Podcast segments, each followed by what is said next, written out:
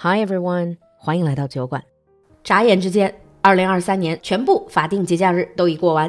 想在年末收获一个不一样的自己，口语突飞猛进吗？酒馆学院的进阶口语课第二十五期正式开放，超级早鸟价报名，赶快联系小助手占位置吧。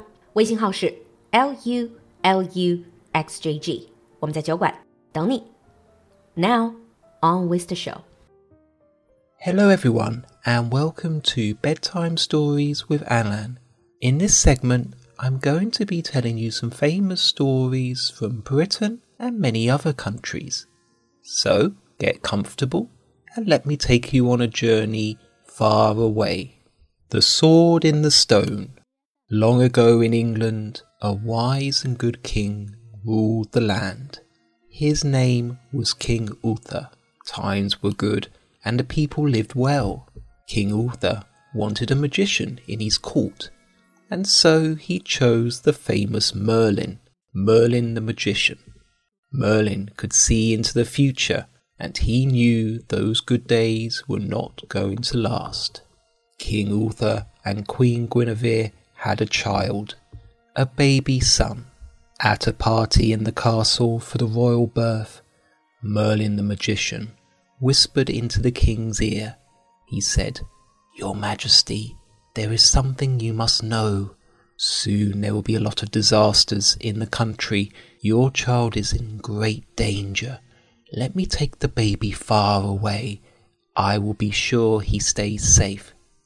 Merlin, said the king in surprise. You are a great magician, and you are my friend, but there is no way we would let you take our child away. Sadly, soon after the child's birth, the queen died. Not long after, King Uther was killed in battle. That very night, Merlin came into the castle and took the child. The next morning, the royal nurse went into the nursery, but all she found was an empty crib. The terrified nurse, the nervous nobles and servants looked everywhere, but the baby was gone. For years, there was no king on the throne, no king to decide the laws. Men of high rank fought each other to be king. Darkness fell over the land. Robbers and murderers ruled the streets of London. Evil men broke into houses and took what they wanted. Travellers on the roads were attacked and robbed. The people of England lived in fear. Yet far away there was a quiet place. A good knight, Sir Ector, lived peacefully with his two sons. His first son was named Kay. His younger son, Arthur, had been adopted as a baby. Years before, a stranger had come to Sir Ector with a baby. He asked if Sir Ector would raise the child the old knight took the baby in his arms. He was glad for a second child, which he named Arthur. Sir Ector raised the child as his own. When Arthur was ten years old, the same stranger returned to Sir Ector's home. He could read and write, and so Sir Ector hired him to teach his two sons. Kay could not sit still for lessons, and he stopped coming. But Arthur listened with wide eyes. He learned everything. That stranger was none other than Merlin the magician. At the end of each day, when Arthur finished his chores, that was time for the lessons. Merlin would sit with Arthur for hours and teach him about the world. Arthur was a thin lad, not strong like his big brother Kay.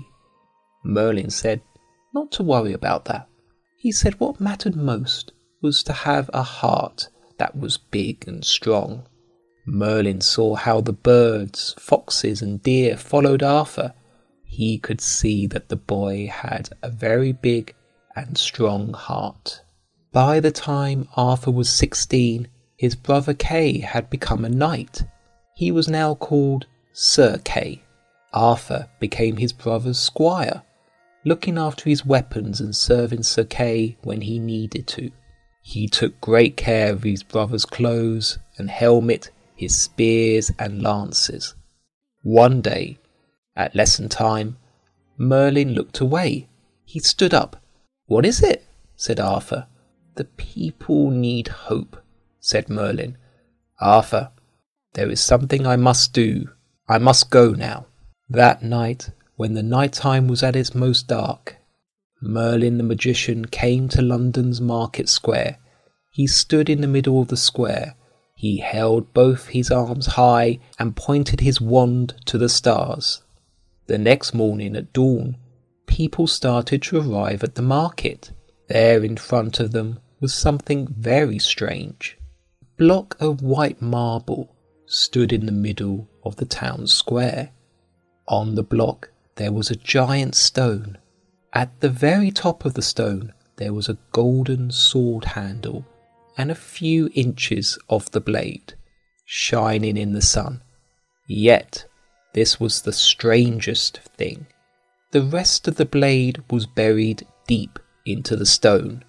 None of this was there the day before. What's more, these words could be seen on the top of the blade. Whoever pulls out this sword from this stone is the true King of England. As soon as the crowd knew about the message, men jumped up to that white marble block. One after another they pulled the sword. Each tried and tried, but the sword stuck fast. It would not move. One said depressed, There is no man alive who could pull out that sword.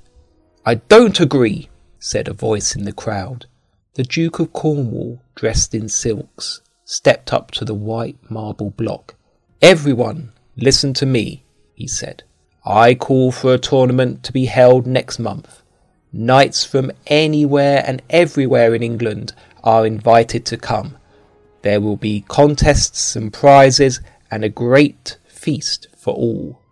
The Duke said to his wife, the Duchess, If I know men, this tournament will draw the strongest, finest knights in all of England. The Duchess said, Good idea, my dear. All we need is one knight who is so strong he could pull that sword from the stone. Then we will have a king again, at last. The people danced and cheered. At last there was something to feel happy about. News of the tournament travelled quickly from castle to village to every far corner of the land. At last the news reached the home of Sir Ector.